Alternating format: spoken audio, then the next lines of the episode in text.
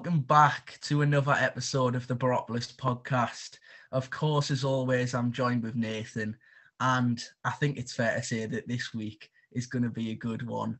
We're both very excited after what has been a superb week for Middlesbrough. Three wins from three. And I mean, Nathan, how good does it feel to be half decent again? It feels fantastic. What a contrast from just a few weeks ago when we were a bit shaky with our opinions on on the Boro and Neil Warnock and three wins on the spin. It just changes everything, doesn't it? Yeah, it changes the complete outlook of of the manager, the manager's future, and and things like that. Of course, we'll we'll delve much deeper into that in the podcast. But yeah, overall, um, a good week for the Boro. But how about yourself, Nathan? You had a good week. I'm sure the Middlesbrough results have definitely helped you along the week. Yeah, a decent week. Yeah, decent week watching football of, of all different uh, divisions. I was at Sheffield Wednesday against Lincoln City on on Saturday afternoon. I didn't didn't travel to Cardiff for twelve thirty kickoff, but um, props to everyone that did. They made all that noise, and yeah, it was it was a good weekend of football. Yeah, good stuff. So I mean, I'm sure you want to talk about Cardiff as much as me straight away and talk about all the excitement of yesterday. But of course, since we last recorded, we obviously did have that midweek game against Barnsley. Um, prior to that, obviously, would would beat in Peterborough, and we spoke about in the last podcast how important it was going to be to follow up that Peterborough victory with another victory.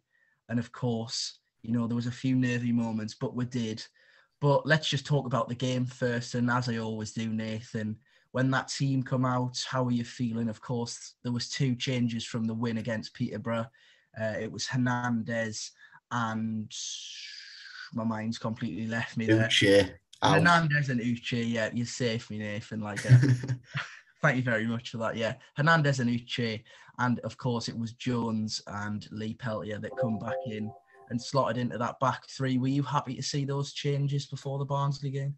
Uh, I think it was it was expected that Peltier had come back in. Um, of course, he served his one match suspension um, for five bookings against Peterborough. Um, so I think it was it was clear that he'd come back in. Really, um, he's tried and trusted under Neil Warnock, and with um, our lack of defensive options, he was always going to slot back in there. And then I think Jones coming in for Hernandez was probably a fair change. Hernandez just coming back to full fitness. Um, and of course, Jones does provide us with some good width on that left hand side. So, yeah, I think the changes were fair enough and just looking to continue on from the Peterborough game on the Saturday yeah, as you say, obviously the, the two changes were sort of expected almost. And, you know, although we'd been struggling defensively and obviously beat Peterborough, I think everyone sort of expected Peltier to come back in just to have that extra defender more than anything and sort of solidify that defence. Um, you know, we've had Tavernier and Hernandez playing wing backs the week before. I think Neil Warnock probably just wanted to have that little bit extra sort of know how um, besides Sol Bamba and of course um, McNair and Howson, and of course it, it, paid off. But I think just going into the game, obviously, uh, especially early on, it, it felt to me almost similar to a few other games this season. You know, QPR springs to mind, and you know even Blackpool to a certain extent, where um, they sort of they, they try to play the right way. Um, they strung passes together in the first half. I'm, I'm speaking probably about the first 10 to sort of 15 minutes. And they sort of did have a, a small uh, spell of pressure in the first 10 minutes. I, I, think they went close a few times. And, you know, early on, it, it was one of them where you sort of sit back and you see and think, could we sort of be on for the same sort of, you know, trajectory of of this season so far, where we've beat Peterborough and then we're going to sort of throw all the good work that we've done away in the previous game away. But obviously, we, we weathered that storm and then sort of jumping straight to the opener after 20 minutes. Andras Sporar, um, you know, he's been very good since his loan move in and managed to grab his second goal. A good header um, and an even better knee slide. I think we've got to start there, really, Nathan. Yeah, we love we, we do love a knee slide, but yeah, um, fantastic delivery from McNair. Um, Sporar found himself un, unmarked in the area, and it almost looked like he aimed for the towel in the back of the goal. uh, as his target to nod that header in. And yeah, it set us on our way. And I think from then on, the tide of the game sort of changed, and we were well in the ascendancy and did have a lot of very good chances towards the end of that first half that we didn't really take. Yeah, there was of course that one where it sort of went over the top, and I think Watmore and Sporar both sort of didn't know who was going to go for it. It was bouncing, and you thought, come on, just one of them take it round the goalkeeper, or you know, just lob it over the goalkeeper's head. But the sort of both didn't really know who was going to go for it, and in the end, the, the keeper just grabbed it. Um, that was one of the big chances, of course. Um, and then again, uh, your favourite man. We, we like to make a little bit of a joke out. Um, Marcus Tavernier. There was that that chance where it sort of um, was crossed in. Uh, it, it, fell uh, to the who then you know knocked it towards the edge of the box and it fell to Tavernier and you just thought it was going to be a similar strike to Paddy McNair earlier on in the season. Um, you know, just a fired shot into the bottom corner. It was set up perfectly for Tavernier and I think he just got it completely wrong and sliced it. Uh, I just want to talk about Marcus Tavernier just quickly, actually. Um, sort of over the course of the past couple of games, of course, his his impact on the team in terms of his work rate and how much he can carry the ball forward is just you know such an addition to this Middlesbrough team and something that we do definitely miss when he's not in the team. But you know, you've come under a little bit of criticism, I think it would be fair to say earlier on in the season for your opinion. But you know, the last two games have again proven Tavernier has had an incredible impact, but then his end product has sort of lacked a bit. Do you think, you know, he'll be disappointed with that chance? And obviously, I think he had a few against Cardiff, which we'll obviously get onto. But that chance against Barnsley, especially, was a great chance for him on his left foot. And again, he didn't really sort of take it.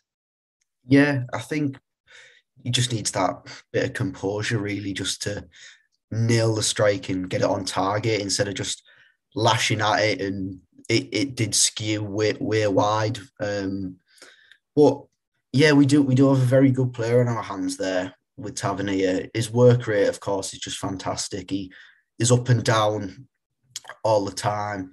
Um, he does doesn't mind a challenge either. Um, playing in that right wing back role, of course, we do need someone to fulfil some sort of defensive duties, and he he does get his foot stuck in and win the ball, and he doesn't mind winning the ball and then driving on with it as well and looking to create. Um, but yeah, it's just that end product really.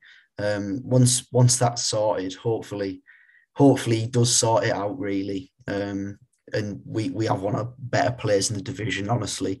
Um, yeah, it, it's just frustrating when you see a chance like that.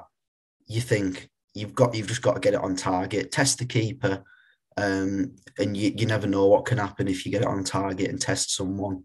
Um, but yeah, it was a it was just dragged wide, and yeah, he, he just needs to get that right. I think.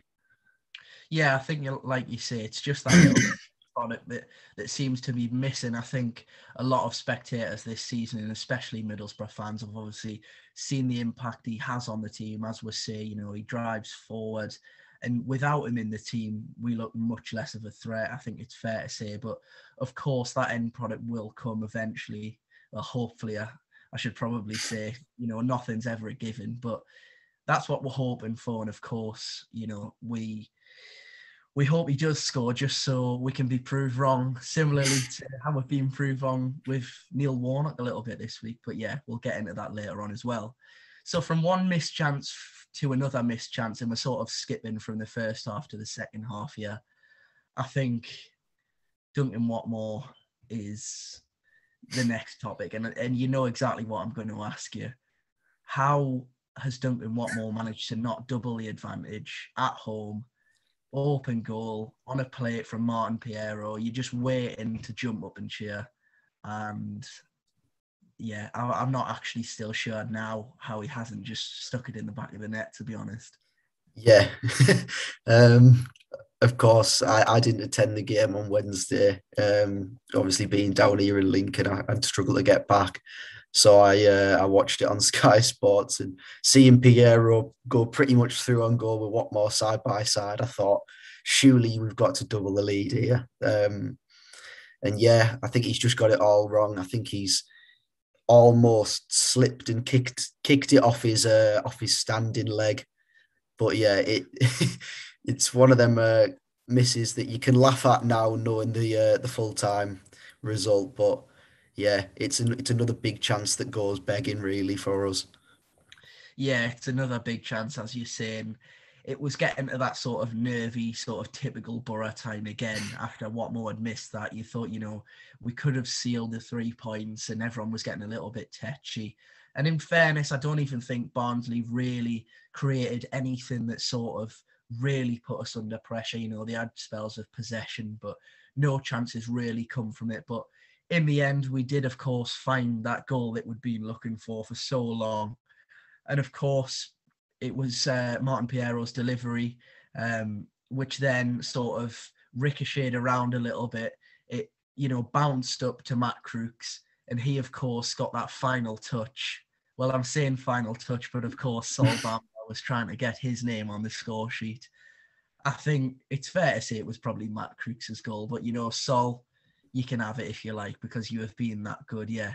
I mean, we needed that, and it, it come at just the perfect time, really, Nathan yeah, it, it really settled the nerves going into those last few minutes of the game. Um, yeah, the, the big tree was not going to let anyone else win that ball. I think his his size and uh, stature just helped him above everyone in the box at that point. And yeah, he's bulleted it down into the into the ground and into the corner. And yeah, that secured the three points for us. And I think it was nothing nothing more than we deserved really yeah like you say nothing more than we deserved of course it was nice to see another knee slide i think it's such a common theme at the moment from our players but yeah of course there was another knee slide and there was some um, you know incredible celebrations where i think marcus tavernier got caught giving it one of those to the away fans which of course is always nice to see that little bit of sort of uh, you know shithousery. Let's call it what it is. it was nice to see, and um, yeah, it's always a laugh after the game when you you see the reactions of the away fans and how unhappy they are. So yeah, it was it was a, a solid result, and of course it was so important that we followed up that Peterborough win with another win. I think that was the most important thing. Again, the performance in terms of the, the style wasn't so important. It was just, you know, so essential that we managed to just get over the line and get that first consecutive two wins on the bounce uh, that we haven't seen this season of yet. Um, just staying on Barnsley before we move on to yesterday's game against Cardiff, I think there's two men who we could say the exact same about for the Cardiff game, but the Barnsley game especially, two players really shone for me. One of which, Matt Crooks, he sort of adopted this deeper role. You know, earlier on in the season, we'd seen him play as almost a 10 off the strikers, uh, arriving late in the box and, you know, getting them occasional chances of just picking up knockdowns and, and things like that. And through the injury crisis, it sort of forced Neil Warnock's hand into playing Matt Crooks in a deeper role. And to be honest, I think we've potentially accidentally discovered his best position because Matt Crooks against Barnsley, I thought was absolutely terrific. Yeah, he's fantastic in there, um, playing a little bit deeper than what we have seen him in um, in the in the earlier stages of the season. But he's so good at winning the ball and just knocking a neat, uh, neat little pass into one of our creative players, whether it be Tavernier or Payero or or spraying it out wide to, to the left hand side. But yeah, he's been an absolute revelation in there next to Payero, and long may that continue, really, because it's been uh, fantastic to see them as a pairing in there. Yeah, and of course, you know, we've seen this week in the press that Matt Crooks has even been staying behind. I, th- I think prior to the, the Peterborough game, actually, where he'd stayed behind um, for an extra, you know, 15 minutes, half an hour with Onel Hernandez and Payero, and just sort of went through the role that Payero would have to play in midfield, obviously with the help in terms of an interpreter in the form of Onel Hernandez. But it's just so nice to see not only a fantastic footballer in the performances putting in, you know, Matt Crooks is a player that puts his body on the line. He never stops running. I think I've seen Warnock say that, you know, he, he covered, you know, nearly 13 kilometers in games this season, which is just if if you know sort of the, the average stats, you know, it's more 11 or 12 sort of uh, kilometers, which players run sometimes, you know, 10 if they're really lazy.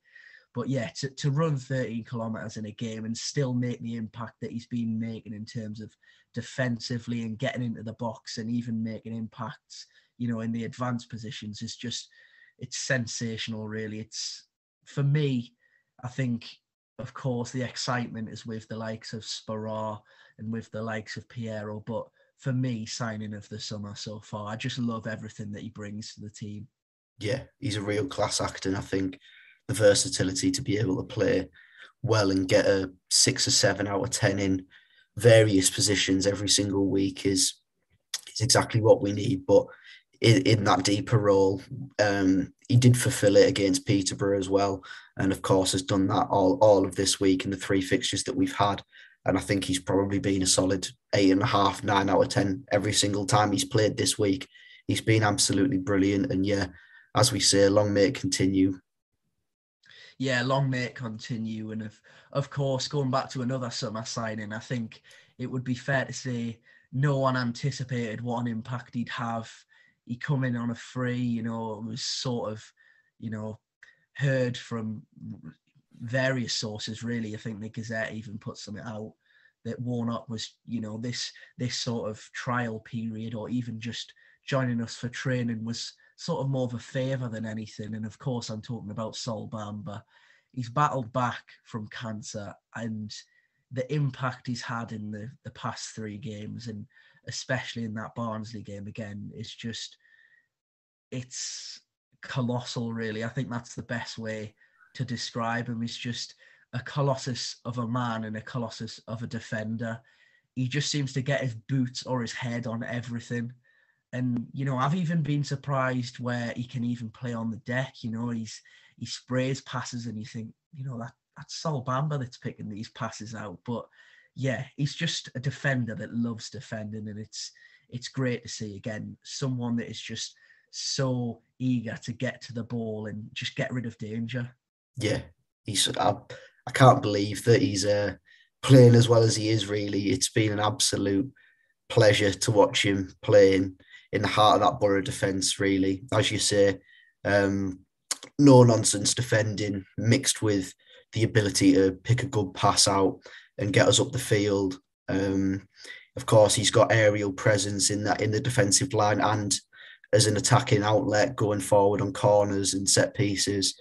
Um, and one one thing in particular, the other day, I was I was bigging him up to a, a mate who I was watching the game with on Wednesday night, and I said, "Oh, honest to God, he's one of the best defenders in the division.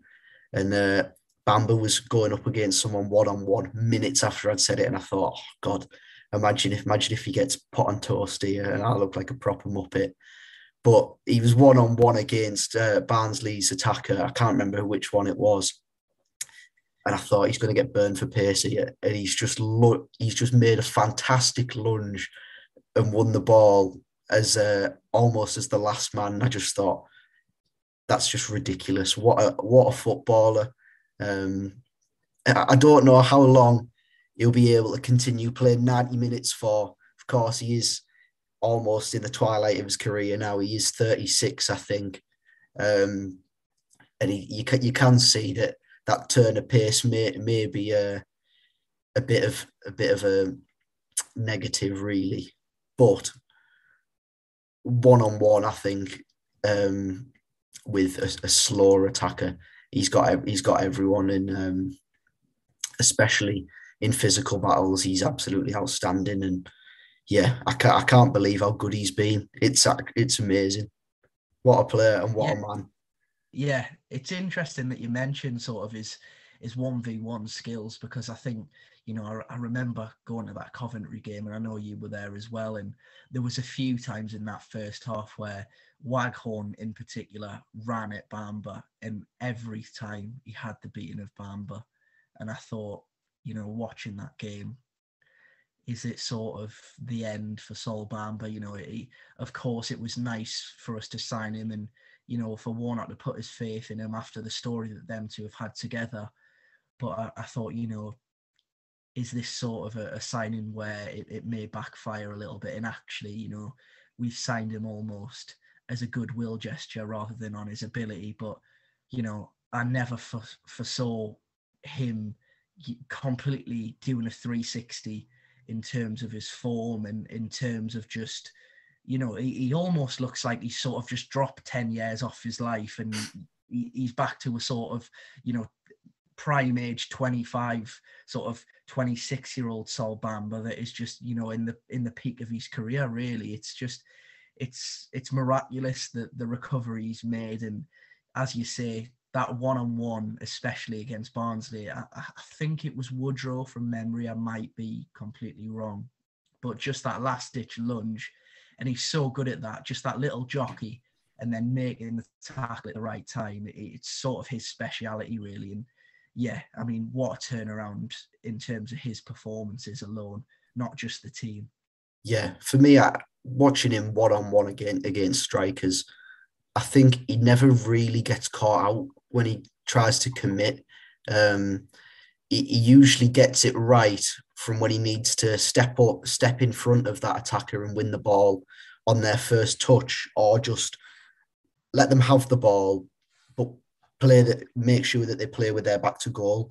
Um, I think he, he usually gets that right and very rarely makes makes them mistakes really. So yeah, again, I feel like we're just saying long may it continue, but we've been so good in these recent weeks, um, in these recent games, sorry, that it, it is almost like you just don't want it to end and you just want the games to keep coming thick and fast, really.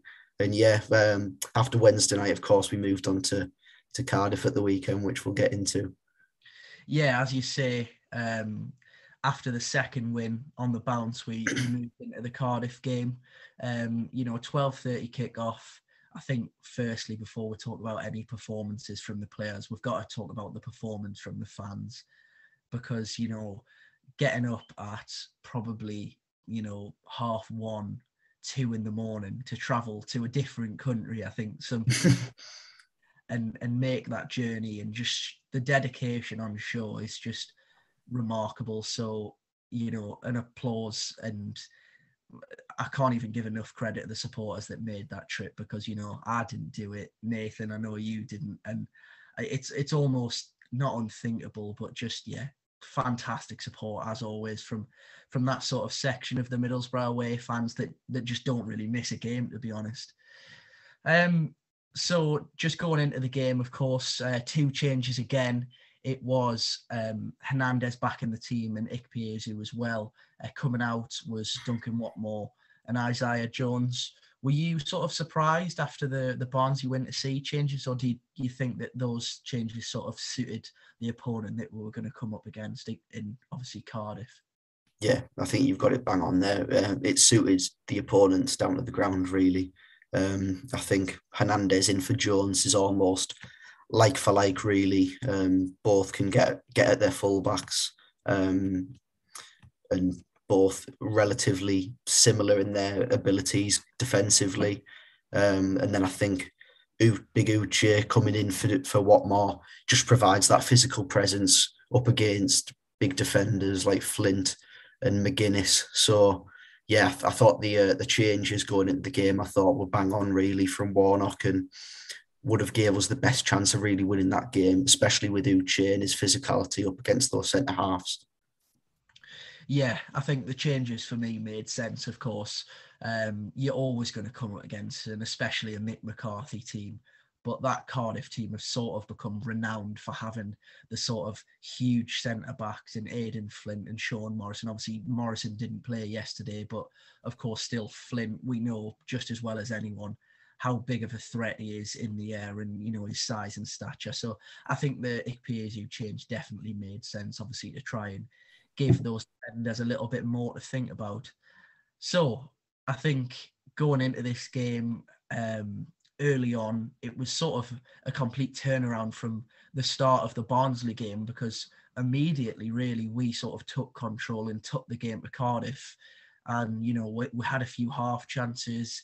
I seem to remember Ikpeazu having one on the edge of the box where he could have squared it to Payero. And I think Payero had his hands up in the air going berserk that he hadn't passed it. But, you know, there was that sign of intent and there was chances early on and it almost felt like in that first sort of 30 minutes that a goal was just it, it was going to come at any moment really and of course that moment come um, through the handball incident now firstly nathan what did you think of the handball because i know it, it got debated quite heavily on sky and a few different fans had different opinions so what was your thoughts on the handball it was a strange one. I was um, I didn't have the best view of it. I, I, was, of course, going to that Sheffield Wednesday Lincoln game, so I, I was watching the game in a in a Wetherspoons. But yeah, I thought I thought from my view that it, it was really a penalty. Um, I think the ball is going to McGuinness and he's got his hands by his side, but I think he makes a movement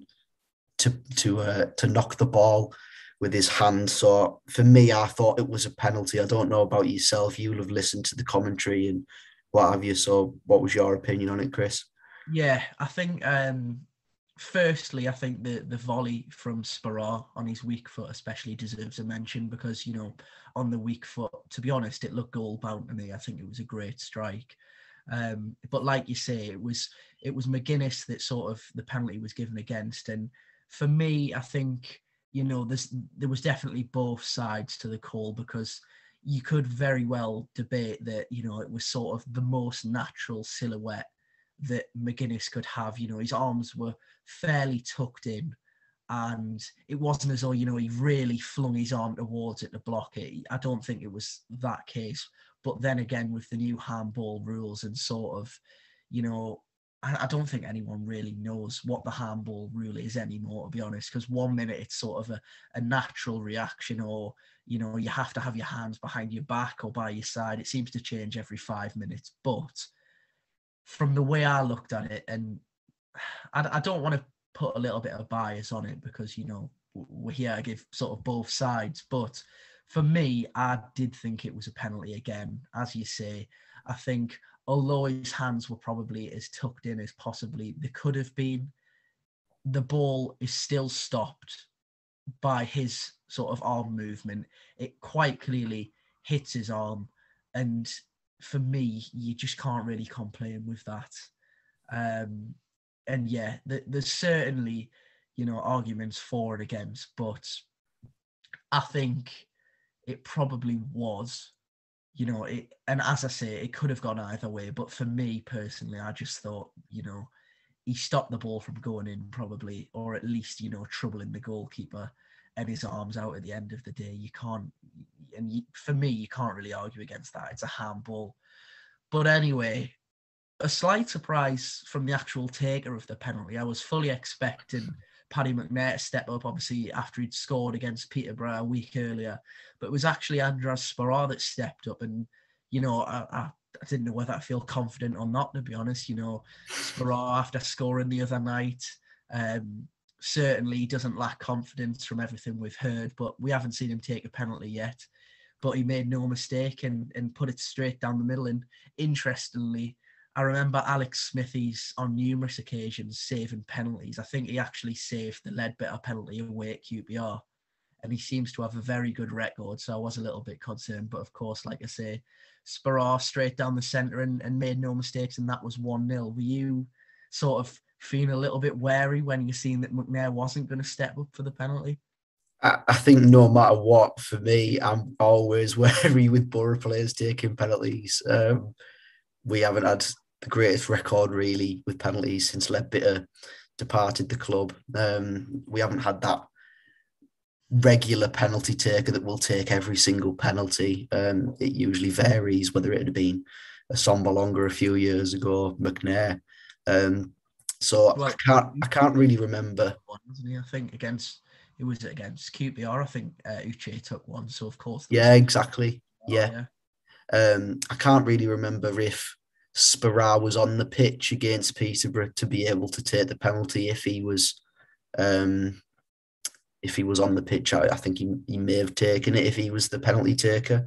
Um. Of course, McNair did miss one in pre-season as well, um, while wasn't at the club. But yeah, uh, a penalty that he just passed passed down the middle of the goal really, and I thought we've got we've got to really kick on from now, get that second goal, um, and put the game to bed by half time. And I think it's fair to say that the chances were there to uh, to put the game to bed before half time. Really. Yeah, there was a, a real boatload of chances to be honest, and I think you know, namely out of all the chances that we did have, Matt Crooks was the biggest of them all. You know, Payero, and of course we're going to talk a lot about Martin Payero, but you know, just before we really go overboard, um, a great little touch by him to get the ball out of his feet in sort of a, a deep uh, midfield position.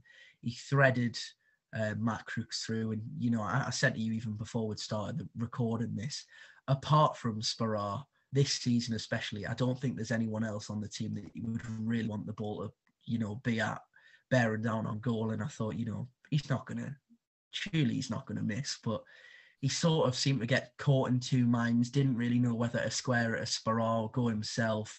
And in the end, he sort of done neither, and it, it just went out for a goal kick. But what a golden opportunity for Matt Crooks that was. Yeah, it's again similar to the Watmore chance in midweek, a massive chance that goes begging. Um, but when you when you look back on the game, you see the scoreline, and that's all that matters really. But I'm sure Neil Warnock will be he'll be looking at all these chances that we have seemed to have started to create in the last the last week. We have mentioned it that we did need to start creating a lot more chances because we aren't the most clinical side in the division, unfortunately. So the more chances we get, the more uh, the higher percentage will probably be for, that will score. Um, I think that he'll be looking at that thinking we do we do need to be more clinical in front of goal. Um, despite recent results, these chances simply can't keep going begging really. Um, but yeah, in at half time, one nil up, and I think we were all probably thinking this is going to be typical Boro. We haven't put these chances away, and and uh, Cardiff will make, will make us pay, and they nearly did. Yeah, they nearly did, as you say. And it would have been so typical Boro the, the amount of the pressure that we applied. And to be honest I, I don't think I can remember for a long time you might have a better memory than me where we have quite literally you know battered someone for one half and had so many chances and so many you know openings to grab a few goals. And obviously we didn't do that but yeah it just felt so typical Boro that after battering Cardiff for the first half, failing to capitalise on sort of the crowd starting to turn on McCarthy. And, you know, it got to the break. After the break, sort of Cardiff come flying out the traps, really, um, to try and sort of make that change. Kiefer Moore come on, obviously, to cause our defenders a little bit more of a problem and had that spell, didn't they? It seemed like every cross was, you know, lasered at the head of a Cardiff man. They were seemed to be winning everything in the box. They went incredibly close a few times, and then there was that Aden Flint header where you just, well, my heart sank. I'm sure yours did as well. It was it was one of them horrible moments where you just think, oh no, and, and especially as well it it come back off the bar. How I'm not quite sure, but yeah, Nathan, how how were you feeling when that sort of passage of Cardiff pressure was going on? It's just horrible, but it's just typical Boro that we didn't put those chances away in the first half. Um, but yeah, that that Flint off the bar was our get out of jail free card. Really, it was probably Cardiff's best chance of the game in that in that spell that they had towards the start of the second half and um, I think we were always quite dangerous on the break. Um, we did we did throw a few men forwards in um, in spells when we did clear clear our lines, but yeah, it felt it felt like an equaliser could have been coming really from when from when Flint hit the bar. Yeah, there was that spell of pressure, of course, and then it sort of become a little bit more uh, opened the game in terms of it wasn't just Cardiff pressure um, in the second half. We started then growing into it again, and you know there was a few moments. Um, Ikpeazu was obviously you know getting into some battle with the Cardiff centre backs really uh, a few times where he turned his man, and we'll get on to him as well because I thought at times yesterday he was absolutely terrific and and done exactly what we needed him to do, especially against uh, two physical centre halves that he was up against. But of course, the moment that we've been waiting to discuss, the moment that the whole Middlesbrough fan base has been waiting a lifetime for, it seems. I'm not talking about just the second goal. I'm talking about Martin Payero's first goal in Middlesbrough colours. It came in the 74th minute, and as well as sort of Payero scoring it, I, think as soon as that went in, everyone sort of could breathe a sigh of relief and think, you know, it's it's job done now. I, I don't see Cardiff coming back from this. But yeah, what a moment, Nathan. I'm just going to let you describe how you saw it because I think we're all going to have our own little stories of how we reacted and how ecstatic we are when it hit the back of the net. yeah, of course. The goal comes from Uche down that right hand side. He uh, puts a ball into the box and it sort of bundled about a little bit, but um, gets it down and just lays it on a plate for Pierre, who takes a touch and fires it in the corner. And from then on, it was just every it was like breathing a sigh of relief. Really, everyone was so happy for Payero, but I think the the game was killed at that point. Um, but yeah, Payero runs wheels away to the Boro fans in that corner of the ground. Every all the team were following him. Uh, Crooks was the first one there. So yeah, that midfield partnership looks to be a real, real fantastic duo for us in there. And uh, yeah, absolutely brilliant scenes for us. And yeah, credit to Payero. He's been brilliant in this last week. I'm so happy for him as well. Yeah, I think we've just got to talk a little bit about Payero because, you know, he'd had a few moments uh, in the Peterborough game. Of course, he got the assist for Coburn. Um, in the Barnsley game, uh, again, he had a few moments, had a shot from the edge of the box, which troubled the keeper, and then sort of ran straight after the re- uh, the rebound, and then took it past a Barnsley defender. And he's had these little glimpses, and you've just sort of been waiting for that one contribution where you sort of think, yeah, he's arrived. And it sort of felt like that against Cardiff, you know, as you say, good work from Uche down the wing, crosses it in, a little bit of fumbling about. Sporar lays it off. I think a little bit of credit's got to go to him because it's just that nice little layoff into the path of Payero. His right foot takes it onto his left and then he fires. And and do you know what? I think a lot of people will probably overlook how difficult of a finish that is, especially on his weak foot. He made it look so easy. And yeah, I mean the celebration. We obviously put out on the Twitter numerous angles of the goal. And it I, I think to be honest, I must have watched that goal yesterday and today combined. And bearing in mind we're recording this on Sunday night, I think from the moment that hit the net, I'd say no less than probably 300 times. that's, not, that's not an over exaggeration, Nathan. I just, it, it's the combination of the finish. I mean, it's a great goal, but not only that, his face when he scores, how much passion is in that celebration the you know the moment of the, the traveling away fans they deserve that more than anyone. And it's just for me it, it, seems probably like i'm going over the top but yeah i'm, I'm going to anyway.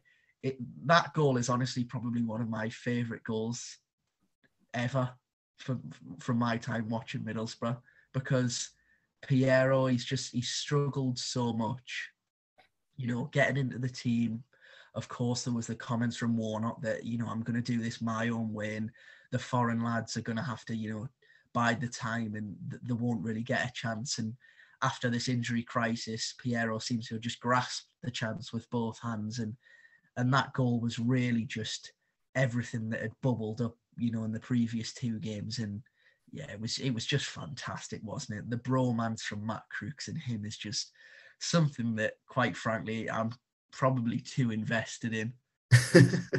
yeah, all it was, all his celebration was missing was a big, massive knee slide into that corner. yeah, I mean, we've seen enough of those lately. I, I, think the fact that he was a little bit different and sort of there was a bit of a jump, there was a bit of a sort of run, arms out combination of everything, and then just that embrace between him and Matt Crooks. I mean, not only an embrace that was just lovely to see, but just sort of epitomized the sort of relationship that that we've been sort of just introduced to over the past three games. Of course, I, I spoke about Crook staying behind and helping Payero out with the positional sense of of where he was going to be playing. But yeah, that that bromance is just I love it to be honest, Nathan. I've i have got so much interest in it. Yeah, and that that that goal as as well as that celebration, just that yeah, put a cap on an absolutely dominant performance. Really, apart from that ten minute spell at the at the start of the the second half, I think that we absolutely battered Cardiff. Really, um, I understand that they're one of the worst sides in the division at this current stage. Um, of course, that was now their eighth defeat in a row, but you still need to go there and, and put a performance in and get a result. And yeah, that's our first win in Wales in seven years, which is crazy to think considering we play there every year against Cardiff and Swansea and even Newport a few years ago under Tony Pulis. Oh God, so, don't bring me down by mentioning that. so, so, yeah, absolutely brilliant to get that win. Um, and of course, a third 2-0 win in a row. Clean sheets are plenty considering the defensive um, defensive issues that we've had in the in the last week, really, with players out injured. But yeah, absolutely outstanding. Nine points out of nine, three wins in a row. Payero gets his goal. Everything's looking up. Yeah, as you say, everything's looking up, and and what a turnaround, really, because I think now is sort of the moment where you know maybe a few people might be listening or watching and thinking, well, this is interesting because you know uh, Chris said a few weeks back after the whole game, you know, I think it's time for the manager to change. And, you know, I'm just going to front it up. I, I don't know if anyone's seen the tweet yesterday, Nathan. I seen that you liked it, but I think it's important for us to firstly sort of take our slice of humble pie a little bit and say, you know what? Yeah, I was probably a little bit too hasty, but then it's also important to look at it that, you know, this sort of performance and formation uh, that was stumbled on has sort of been out of Warnock's hands, really. I think the fact that he's had to sort of introduce Payero, the fact that he's had to bring Matt Crooks back, and of course, you know, it's it's his decision at the end of the day, so he's got to have some plaudits for that. But you know, it it's not like he still had the same pool of players to choose from. He could have been playing this team before the last three results, and he hadn't chose to do that. Um, you know, it's it's fallen into place quite nicely, of course. So, you know, I, I don't want to go too far one way and say, well, yes, you know, Warnock in, he's the saviour again. And I, I can't believe I said that because at the time, I think, from my opinion and from others as well, it wasn't just the bad performances it was the comments, you know, about Payero and about Siliki and even Uche, I remember. So, you know, there's there's two sides to it. But of course, like the big man that I am, I will also say, do you know what? He's got to have a bit of credit for these three wins. I, I can't hide behind it and say that he doesn't. Nathan, I know you sort of stayed away from making as sort of much of a judgment as me, but do you sort of feel the same? Yeah, I think he does deserve the. He did deserve the criticism at the at the time. Really, um, coming out in the press after the whole game and saying that he didn't know if he could do much more with this, the current squad of players that he had. I think that's a red flag, really, um, to, to anyone, whether that be the fan base, whether it be Steve Gibson saying what what more can I do, sort of thing. But in re- in recent weeks, he he seems to have got it got it right with the smaller selection of players that he does have to play, have to pick from. Um, I think dropping Crooks in deep has been almost like a genius move, really, alongside Payero.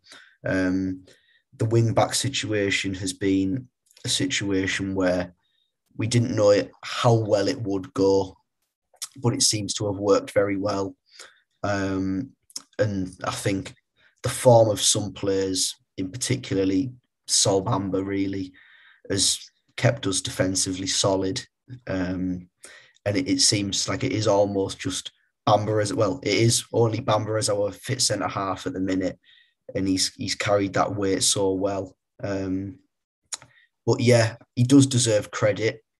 Um, in recent weeks, of course, changing the forward lineup on Saturday to have Uche in there up against physical cent- physical centre halves rather than Watmore and Watmore's pace, which Watmore was so effective on on Wednesday night against Barnsley, getting in behind and causing trouble. So he did get that right as well. So yeah, I think it is a, a bit of humble pie for us both. Um, ha- hands up, and I think one of the, one of my main points in well prior to that whole game was we didn't create enough chances, and since then we've created an absolute plethora of chances in every single game that we've played, and all we need now is to to be a bit more clinical, um, start putting three or four past teams and getting games getting games done early rather than leaving it late and sort of just being one nil up all the way through and being just making it nervy for the for the sake of it. Really, it's typical Boro, yeah. but yeah, we need to start putting chances away, getting the game done and out of sight, and then yeah, we'll see where that takes us. Yeah, you, you spoke about uh, obviously the the certain changes to the to the system and obviously certain changes to players' positions that Neil Warnock has almost been forced into. And, and one of those changes, you know, I've mentioned Payero and Crooks and obviously the wing backs. But another one I just want to highlight for me, Jonny Howson moving back has only been a positive for us.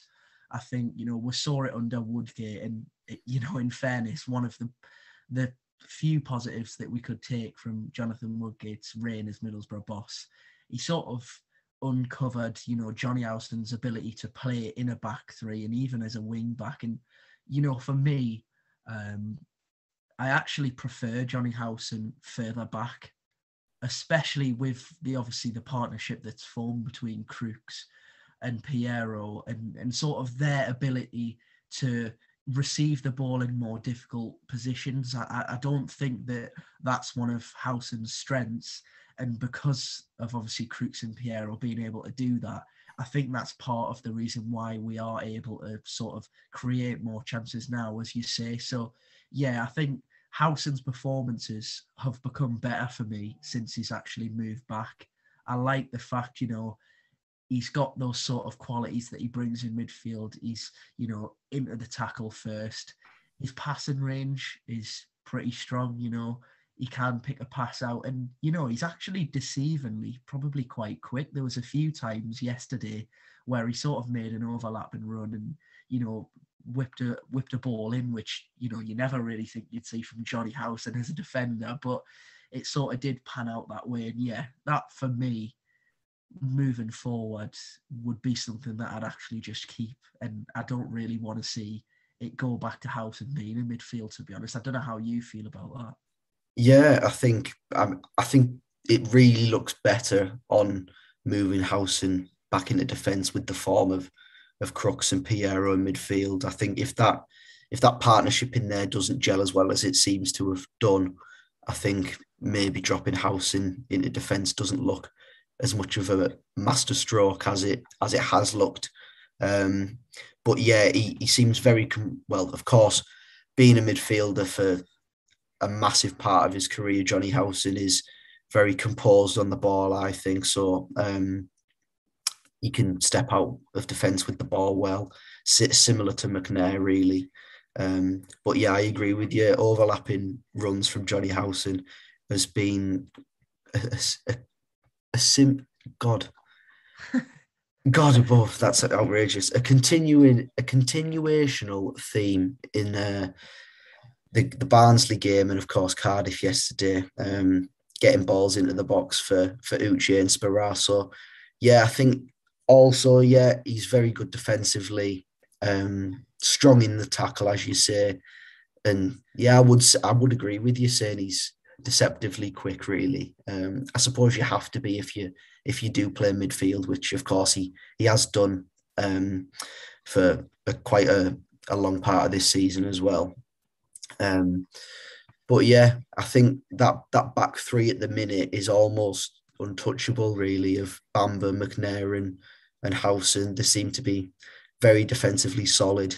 Um, three clean sheets in the last in the last three games tells us that. But I think we will have a bit more of a test um, in in coming weeks with Birmingham, Luton, and, and West Brom. Their attacks are a bit more potent than the ones that we've played in the in the in the last week. So we'll see where we're at come the next international break with the defensive side of things. Yeah, um, I think just when you couldn't quite find your words there, I think Jonny Howson's ability to just sort of overlap past his sort of wing back caught you by surprise, and, and rightfully so, to be honest, because you know who'd have thought at this season that would see Jonny Howson going back into the defence as we saw under Woodgate. I think everyone sort of drew a line under it, but you know, it's it's almost been a bit of a revelation him dropping back again as we saw under Woodgate, and you know, as we both say, long may it continue. Uh, just something else from the game, obviously yesterday, it was the game that ultimately got Mick McCarthy sacked as manager that now makes it two managers this season, doesn't it? That we've sort of lost the jobs. I mean, obviously, it's not just our fault. They have been on bad runs prior to our games, but yeah, I, I can't really remember another time where we've sort of played two teams such sort of uh, shortly after each other and managed to get two managers sacked. So that's a another little sort of um, I don't want to call it a benefit of winning because you know I like to see people losing their jobs, but yeah, just a, a, bit of a strange one from this season. I think it's a positive though um, that we can go to these sides that are on bad runs, and in the past we have seen Boro go to these sides and just almost expect to win and not really put in, put a performance in, but just expect to come away with three points. But in the games that we played against Forest and and Cardiff, I think we were ruthless, really, um, just finishing finishing the chances that we that we do get um, and just yeah, getting the three points on our own accord rather than just expecting it to fall our way. So yeah, fair play to us for for going there and being so clinical. Well, I'm not going to say clinical because we're not, but uh, ruthless. That's the word. Yeah. Ruthless in getting the job done. So I've got two questions to ask you before we move on to some questions. Uh, firstly, who we standout performers, and I know we've sort of gone over a few of them, but I just want to really credit them for how good some of these players have been, and in particular yesterday. For me, yesterday was probably, and you know, you've got to consider the opposition that you're playing against, but in the same breath, you have to beat what's in front of you. I would say yesterday is probably our best performance of the season. But yeah, firstly, Nathan, who were your standout performers yesterday? I'd say Uche was was one of them. Um, he's exactly what I love to see from a centre forward. Um, battles with the centre halves, won't shirk a physical battle or a battle on the deck. Really, um, doesn't mind pressing, um, and I think above all, I think he's just a massive handful for, for defenders. I mean, Aden Flint and and McGuinness are two very physical centre halves and probably would fancy the chances at bullying quite a few centre forwards in the league for physical battles, certainly. And Uche is just absolutely outstanding at giving it back, really. Um, I think sometimes he can get caught up in battles and maybe lose his head a few times. I think he was booked yesterday. Um, I think he was booked. I'm sure he was yeah, for. He was booked because I think there was a moment in, especially in the commentary, where they were saying, you know, Warnock sort of just warned him uh, off the camera as if to say, you know, just concentrate on the ball, stop sort of getting involved with little things off the ball and little battles. Of course, but uh, put yourself about by all means, but just you know, focus on the ball and, and don't get yourself sent off pretty much. Yeah, and I do I do feel that sometimes he can get quite agitated as well. The referees not giving him everything because, of course, he is a massive unit, and uh, when he does get dragged to the floor, which is quite regularly actually, he does get his shirt pulled all over and gets nudged in the back quite often, and just because he's such a big big centre forward, I don't think that that fouls aren't fouls just because it's him sort of thing. I think if the if the foul was on Watmore, it'd get given more often than if it was given it if it was if it was on Uche, it wouldn't be given as often just because of his size and stature. But yeah, he was certainly a massive handful yesterday. So I'd say he was one. Of course, Payero in flashes is just brilliant. Um, I think going back to the Peterborough game last week when he skipped past two players, flicked the ball in between one, and then played a ball out to the wing. Um, in the Barnsley game, he had flashes of brilliance. Of course, that shot and then racing after the rebound and nutmegging a player in the corner. And then uh, yesterday, of course, the finish was just brilliant. Um, so I'd say he's another one. But I think the, the most consistent performer out, out of all the ones that we've mentioned is Sol Bamba. He's just an absolute colossus of a defender, three clean sheets, and especially in a in a system at the minute where he's the only fit defender that we have. He's took that weight on his shoulders and he's played out of his skin. He's been absolutely brilliant for us, and I'm sure that every Boro fan will agree with that. Yeah, you're definitely right there. I think those three that you've picked out, particularly obviously Sol Bamba again, won Sky's man of the match yesterday and we put out his stats, I think pretty much over 70% um, in all of his duels that he'd won and, you know, one man of the match and was even a goal threat yesterday. I think he had two uh, two headers that he could have gone close with, nearly scored. I mean, what a narrative that would have been if Sol Bamba had scored against Cardiff. But yeah, like you say, Sol Bamba especially, just incredible. It's just I mean, he, he, probably gets almost sick of people saying it, and it, it, does sound a little bit ridiculous. But you know, to come back from what he's got, what he's gone through in the past sort of twelve, you know, twenty-four months is incredible alone. But then to come back from that and then play as well as he has is it's remarkable. So I, I can't actually give enough credit to Sol Bamba in the way he's playing at the minute and he, he plays with a smile on his face as well. You you can't sort of see him at the end of every game without a massive grin, and it you know it's sort of just infectious. I can't imagine how much it sort of benefits the dressing room as well. Yeah, I, I imagine uh, that he's such a character in that dressing room as well. Um, of course, was captain at Cardiff City um, in the past, captain Leeds United in the past. I think he's he's been that leader in the dressing room everywhere he's been. And in the past, Neil Warnock has said that this squad of players has lacked leaders in the past, really. Um, lacked leaders that are good vocally. And I think Sol Bamba is exactly that. And I think Lee Peltier is another one that will be the, the same as Sol Bamba. Very good in the dressing room. And yeah, I think no, these performances from Bamba were almost made better by the fact that none of us expected it from him. So yeah, absolute credit to himself. He's been absolutely stupendous for us. Yeah, stupendous. I mean, you couldn't really have picked a better word to be honest. stupendous is not too far to sort of go and say because, yeah, he's he's been incredible. And um, sort of just before we move on to the questions again, last question from me. Have you got any sort of special mentions in terms of players that you think probably might not have, you know, got the the plaudits as much? I think you know all of them got the plaudits yesterday, but um, two that I'd like to just mention, and obviously you can agree or dis- disagree with me.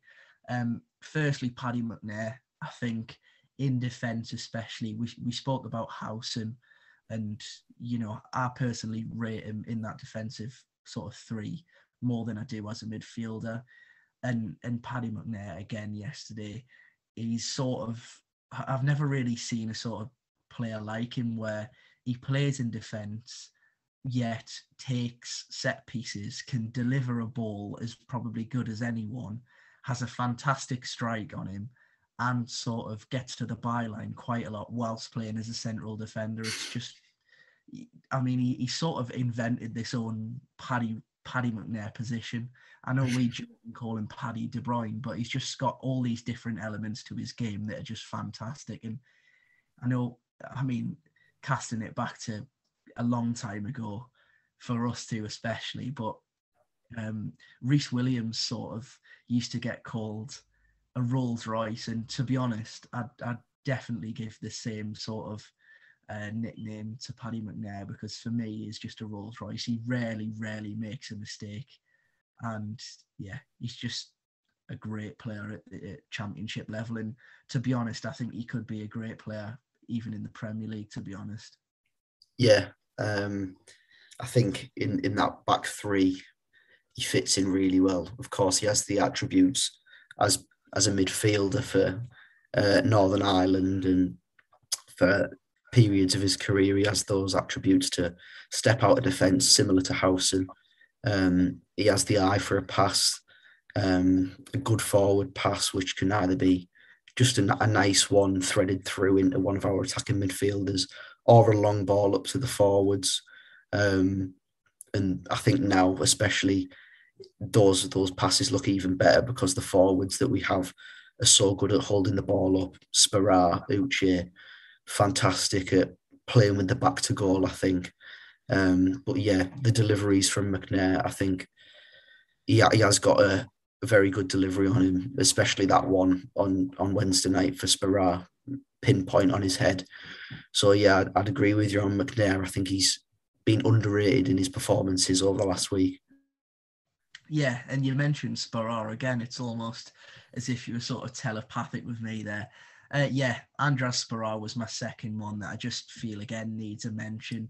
You know, he's he's been brought in from Sport Sporting Lisbon, and you know, sort of come with a lot of expectations. I think it would be fair to say. You know, all of the all of the reports that we've read, you know, we heard from Yannick and Sin to call someone a European pedigree striker is high praise, but I don't think he was sort of, you know, lying or over exaggerating when he said it because for me, you know, he might not score 15 or 20 goals this season, but his movement alone will probably create 15 or 20 goals because it, it gets highlighted quite a lot on Sky. And, you know, I've, I've looked at it and I'm sure you've noticed it as well. But his sort of ability just in his head to sort of think one step ahead and you know pull away from a defender and create that little gap for someone else or just you know we saw it for McNair's goal against Sheffield United where he sort of just laid it off and let McNair hit the strike and yesterday obviously we saw him lay one off for Payero again. You know his stats are slowly starting to build up. He's got you know three goals now um two assists potentially even more. And yeah I think for me, he's probably one of the best strikers that we've had in a considerable amount of time. To be honest, I, th- I think he oozes quality. To be honest. Yeah, and I know yesterday's was a penalty, but that's two in two for him now, and that'll only help his confidence. Um, I think again, just mentioning his hold up play, I think it's fantastic.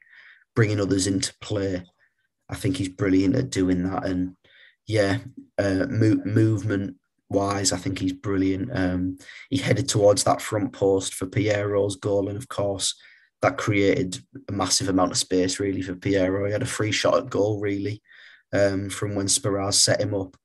So yeah, again, I'd say bang on with Sporar. I think he's probably one of the best centre forwards that we've had in recent years, especially really for his overall play for his movement, and not only that, but I think he's considerably more clinical than the centre forwards that we've had in recent times. Yeah, and I mean, unless you want to mention anyone else uh, specifically, Nathan, I think we're ready to move on to the questions. And you know, I'm just looking at my notes here, and I'm just going to mention it because it makes me very happy. After those results and results elsewhere on Saturday, we find ourselves sixth in the league. I mean, how has that happened? It's crazy to think, isn't it? All it all it takes is a run of results, after Hull, it was all doom and gloom, even for us, us both here. Um, we were all a bit a bit down and not really expecting anything from from the next few games, but three wins out of three and nine points finds us in the playoff picture now, and it's it's crazy to think how a, a load of results there, just three in a week, changes the full mood around the club. Really, I think everyone looks at that thinking, well, hopefully we can just kick on from now and keep this run of results going. Yeah, I mean, fingers crossed, Nathan, because you know I've I've missed being quite a good football team, and yesterday especially, we, if I say so myself, you know I don't want to get too ahead of myself. We were very good, and it was it was lovely to watch. So on to the questions. I've been looking forward to this since I posted the tweet out yesterday. I knew there'd be some funny ones, and I think what better way to start than Craig asking how do I curb my feelings for Martin Payero now?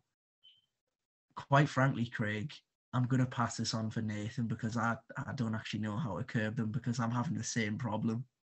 I would say, uh, Craig, is my piece of advice. I'd say you don't.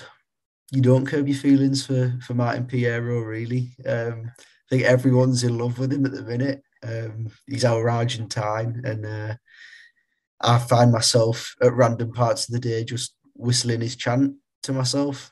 I, I absolutely love it. Uh, I think if you look at my Twitter feed from Saturday onwards, it's an absolute disgrace how much Martin Payero propaganda there is on there. It's it's unbelievable. But I've got I've got all my mates down at university saying that Payero's the best player in the league now because I have no qualms about it. He is unbelievable. Yeah, do you know what, Nathan? Honestly, I mean, I don't know if Craig was asking for help um, in terms of a bit of advice or or what he was expecting, or whether he just wanted to hear our feelings on him. But to be honest, we just echo everything you've said. So if anyone can help us and Craig, and I'm sure a lot of other Middlesbrough fans, on how to curb our feelings for Martin Payero at the moment, then by all means get in touch because yeah, there's a lot of love for, as you say, our Argentine at the moment, and and long may it continue because, yeah, quite frankly, I, will go into uni tomorrow and I'll probably just be walking around singing his song. As you say, I've been singing it all over the place, and I never want to stop. Really. Yeah, it's brilliant, and I think especially in in the last week or so, I've been seeing a lot, especially on Boropolis. There was a you you put the video out of uh, never falling in love with a lone player, and thank God Payero's not a lone player because it'd break my heart if he if he uh, if he was gone at the end of the season. So yeah. Well, Nathan, I mean, surely the unthinkable won't happen. I mean, he's playing incredibly well at the moment, but if if he plays incredibly well all season, then I dread to think some of the people that may be interested in him. So yeah, but you know we won't won't jump on too just early. enjoy him just enjoy him for now yeah, best thing we can say uh, so the next question uh, from leo. Um, i don't quite think it was leo Percovich. Um, i don't think on, i don't even know if he's on twitter but you know if he wants to then by all means do. Yeah it was from leo um, who does follow us. And he said is bamba now first or second name on the team sheet? I think, to be honest, I'll answer this first and then pass it on to Nathan. I think you've actually just got to ask Neil Warnock to use both hands and just write down Payero and Bamba at the same time because both of them are the first name on the team sheet at the moment. it's a two, it's a two, it's a two-hander job from from Neil. He's just he's quite frankly just got to put them both down as first. That's the only logical way I can think of it, Nathan. Yeah, they're both. I mean, Bamba especially playing absolutely out of his skin. We've said it all podcast really that he's been absolutely just brilliant for us in in recent weeks, um, especially especially this week where we've we've kept three clean sheets in a row, and Bamba's just been a standout.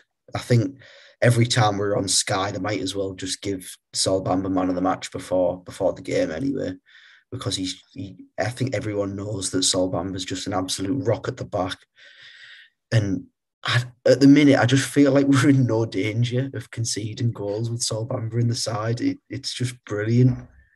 Yeah, I hope that isn't one of them that'll get clipped up later. Neither do I. Gosh. When we inevitably get beat 5 0 in the next three games. But yeah, not with Sol Bamba. Not with Sol Bamba. I hope. Won't Maybe. happen. Yeah, it won't happen. It won't happen. Uh, so, next question from Noah. Um, didn't want any advice on any of our players. So, thank goodness, because I mean, we haven't really helped Craig out with his, with his issue. Uh, but Noah asked, how do we improve now and what can we do better? Um, Nathan, I'm going to pass this to you first. Yeah, um, I think the main point that I've I've had with us this podcast, and I think most Boro fans will, will feel the same, is really with the amount of chances that we are creating currently, um, which seems to be quite a few actually. Um, it usually in recent weeks it's been the issue of creating chances. Um, but the, the main point I'd just like to make is just we need to be more clinical. I think the Watmore chance and the Crooks chance in the two games that we've had this week, they both stand out as two glorious chances that we've missed. That if you put them away, both games are put to bed by coming, well, Watmore early in the second half and Crooks before half time.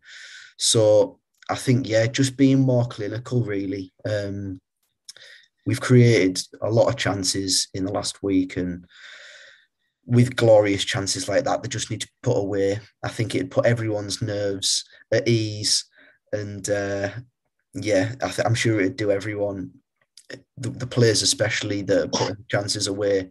I'm sure it'd do them a big confidence boost as well to finish the chances. So yeah, just be more clinical. Yeah, I think in, in terms of Noah's question, I echo you where I think in terms of the way we play, what we can improve on is putting chances away. But in terms of uh, what we can do better, or or more so, uh, I'll say how we can maintain the way we're playing is, I think for Neil Warnock, obviously for a few weeks at least, he's probably still going to have to deal with a relatively small group of players, but one thing I would say is, you know, when these players do come back, I, I don't think they'll go back in. To be honest, I think why sort of fix something that's not broken, and I think to maintain it, of course, you know, we've got to freshen up the squad uh, at times. It would be ridiculous to think that this group of players currently can just, you know, play games and games and games on the bounce. You look at Bamba, for example, he's not going to be able to play sort of you know 30 games between now and the end of the season and come through like unscathed but I would say that it's in neil warnock's hands now to make sure that you know if and when the players are returning that they're implemented back into the fold sort of correctly and and not rushed and and sort of you know, fitted into the areas where we can improve. I don't think we need to change formation. Like I say, um, the three at the back seems to be working at the moment. And, you know, in terms of personnel, housing, just don't change it. I think to disrupt the likes of Payero and Crooks now would be ridiculous, really. It would it would be silly. There's not really any need to change it. So for me, um, what we need to do to sort of maintain the positive run is sort of try and keep things as the same as possible whilst or slowly integrating obviously these players that have been out back into the squad. Yeah, I'd agree with you. I'd agree, agree with you 100% there. I think just trying to keep the players that we do have available now, keep them fit. Um, don't push them too hard in training, which seems to be the place where a lot of our squad seems to get injured. Actually, it's quite bizarre that a lot of our squad now that are out injured have done that in training. Hall, Bola, uh, are, are two that stand out, and of course Ameobi, which is amazing considering he hasn't even featured in pre-season, and everyone will forget about him. Um, but yeah, three injuries there just off the top of my head that have happened in training. So just be careful, really. I think just need to keep the players fit, keep them firing. We're on a good run, so let's continue it. Yeah, and in, in typical Boro fashion, really, Nathan, the final question from James Poole, you know, we've been up for height this entire podcast, really. But, you know, it's it's good to have a bit of realism in life, you know, especially you don't want to go too high and sort of start sounding ridiculous. You need something to bring you back down to earth. And James Poole has done that, you know. He said optimism is on the up. And in so in in, in such a Boro fashion, even the way he's typed it, optimism's on the up. Will they knock it up against Birmingham? And you know that that leads us quite nicely on to Birmingham. I think you know James's comment, and we'll sort of answer that once we've gone through the Birmingham game. But firstly, Nathan, obviously Birmingham is next Saturday. What type of test are Birmingham going to give us? And you know, what are some of the players that that you've picked out that you think could give us some problems? Yeah, um, Birmingham up next next Saturday at the Riverside, um, and I think Birmingham currently, on well, they've they've got a good result on Saturday, but previously they were on quite a, a strange run of defeats where it was quite deceiving. Really, I think the performances that they were putting in deserved better than the results reflected. Really, um, I watched them um, two weeks ago away at West Brom, and they were beaten narrowly one 0 and they, they probably didn't really deserve to get beaten by West Brom. Um, they were defensively solid, really. Um, just a moment of magic from Karlan Grant won the game. Um, but yeah, defensively solid. They had Tahith Chong on loan from Manchester United in the diamond position behind Jutkiewicz and Scott Hogan on the night. And Hogan looked to be a bit of a threat. He's quite quick, but he does have the uh, ability to play well in physical battles with defenders. The same as Jutkiewicz, I think we all know what what he possesses. Um, of course, good in the air, doesn't mind a battle with defenders. But yeah, Chong looks to be the main man, really, uh, making runs from deep, getting down the line, um, and putting crosses in the box for those players that are good in the air to create chances. But yeah, there'll be there'll be a test 100%. They got a good result against Swansea on Saturday, who had been off the back of two good results against Cardiff and West Brom. Um, Troy Deeney, of course, is one name that I think championship fans think about a lot when they think about some of the best strikers in the championship in recent years. And he, he coming towards the end of his career, joined his hometown club in the summer, and he scored and set one up yesterday against Swansea in the 2 1 win. So maybe he is one to watch. They do have the, the forwards, as I've just said, Hogan, Jutkiewicz. So, yeah, certainly uh, probably a bigger test than what we've had in the last week or so. So, yeah. Yeah, um, a brilliant little bit of analysis from you there. You sort of went through the full team almost. Um, but yeah, fair play, Nathan. Very, very top analysis from you and a, a great insight into what we're going to come up against next Saturday. I think just for me, obviously, Troy Deeney is is one name that it I don't want to say it scares me because you know he's he is coming towards the end of his career. I don't want to badmouth him too much because I know exactly what will happen next Saturday. But you know, it, it it's not the same one I probably may have had. You know, had it been in his Watford days, I think he had a very good scoring record for Watford against us. So we'll be crossing our fingers that obviously, despite his goal and assist uh, yesterday against Swansea, that that that sort of little pickup of form doesn't continue against us. Uh, obviously, with Birmingham, uh, you spoke about the front line. Um, that often changes, but one thing that seems to have sort of stayed with them this season is their use of a, a five at the back formation. And obviously, it's interesting in that we have also sort of across the past three games used that formation uh, to our effect as well. So, you know, it'll be interesting to see the wing backs going head to head And then, of course, you know, in that back three, it will be the return of of gorgeous George. Um, you know, he played against West Brom. I also watched that game that you were talking about, and in fairness, looked fairly solid. Um, but yeah, it'll it'll certainly be interesting to see him back at the Riverside. Uh, it'll be a weird one. Again, it, I, I, never quite get used to seeing him not in a Middlesbrough kit, to be honest. Yeah, but, you know, so strange, isn't it? Yeah, in terms of you know Friend's weaknesses, and uh, this is of course no disrespect to George Friend, but we know better than anyone else as Middlesbrough fans.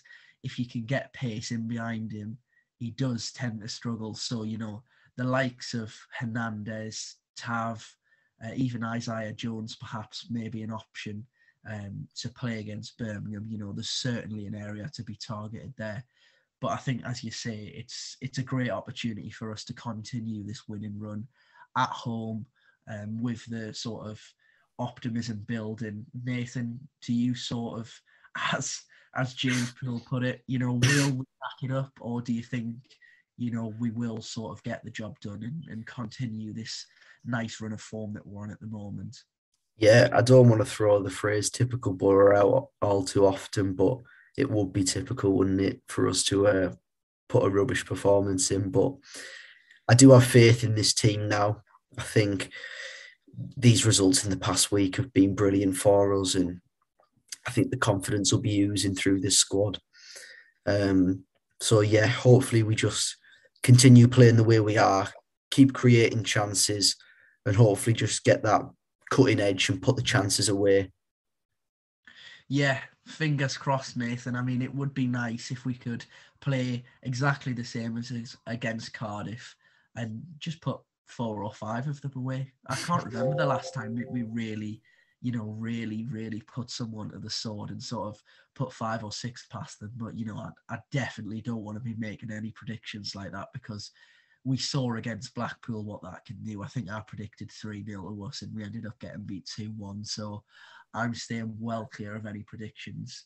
Nathan, I'm not going to ask you about your prediction just for the exact same reason. I don't want to tempt fate, to be honest. I want this run to continue as long as possible. So, unless there's anything, Nathan, that you want to highlight, um, maybe if you just want to express your love for Matt Crooks or Martin Payero, I'm not sure. Unless there's anything else, um, yeah, I'm, I'm ready to wrap this up, to be honest. Yeah, just hopefully we continue the run on Saturday. Um, hopefully we just put in a good performance, put away chances, don't have any nervous moments. Um, of course, it is Halloween weekend, so we don't want any scares or anything. Well, of course. So, that, yeah. That, would, that wouldn't be nice, would it? so, yeah, hopefully Boro just do the business once again and then make it four out of four. Yeah. In fact, you know what? One last question I'm gonna ask. Um, I'll give you three players, just a, a, little funny one to end on. Three players I want you to pick out. It can be any players. What do you think they're going as for Halloween? And I want you to be creative with this. I've asked you a lot of questions about the way we play, our tactics, and I want you to think about this one the most. Just three players and what Halloween costumes are they wearing? We're on the spot here with this one. I'll give you three players, right? Martin Payero. Right. Um, Uche. And let's pick a little outsider. Um, Onel Hernandez. So I'll have Uche as the Hulk. I think that one speaks for itself, doesn't it? Do you know what? Yeah, I'm I can't say much else about that. I think that's a great one to be honest. Yeah, that one that one came in my head straight away. I thought, yeah, brilliant. Uche is the Hulk. Um, Onel Hernandez. He's just a funny character. I don't know. I him as the Joker. I think he's a funny character, but he has the ice in his veins to uh, to pull pull out something spectacular. Yeah, I quite, I quite like that image actually. Yeah, Onel walking around and Payero. I, I think. Do you know what? I think judging off his football ability, I think he goes all out for Halloween. He's got his own barbecue. He's he got his own on his barbecue. So if that's anything to go by, I think he goes all out for Halloween. And do you know what? I'm going to answer the final one. I think I don't know if you've watched it recently. Squid Game's been big, hasn't it? Yeah.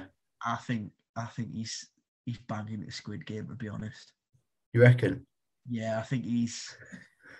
I don't know whether he'd go as a competitor or whether he'd go as a sort of, you know, the the blokes. The guards, yeah.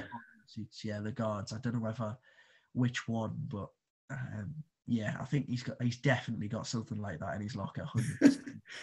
yeah. Well, what a way to end a funny podcast there. An upbeat, upbeat Boropolis podcast, which hasn't been the case for quite a while, really. But yeah, three wins on the spin have got us both absolutely buzzing. Yeah, of course, Nathan. What a, what a way to end, as you say, an upbeat Boropolis podcast. It seems like forever since we've done one of these, but yeah, it's definitely a nice change and long may it continue. So, as always, thank you for listening and watching, uh, whether it be YouTube, Apple Podcast, Spotify, anything like that. Uh, we are on 90 subscribers on YouTube now. That doesn't seem like an awful lot, does it? I mean, people millions, but if we can hit 100 subscribers, I'd be delighted, and I know you would as well, be Nathan. So, yeah, hit subscribe, and as always, any reviews on Apple Podcasts would be greatly appreciated. It helps other Boro fans around the world find our podcast, which of course we would love to be the case. So, yeah, as always, thank you for listening and watching. And that has been another episode of the Boropolis podcast.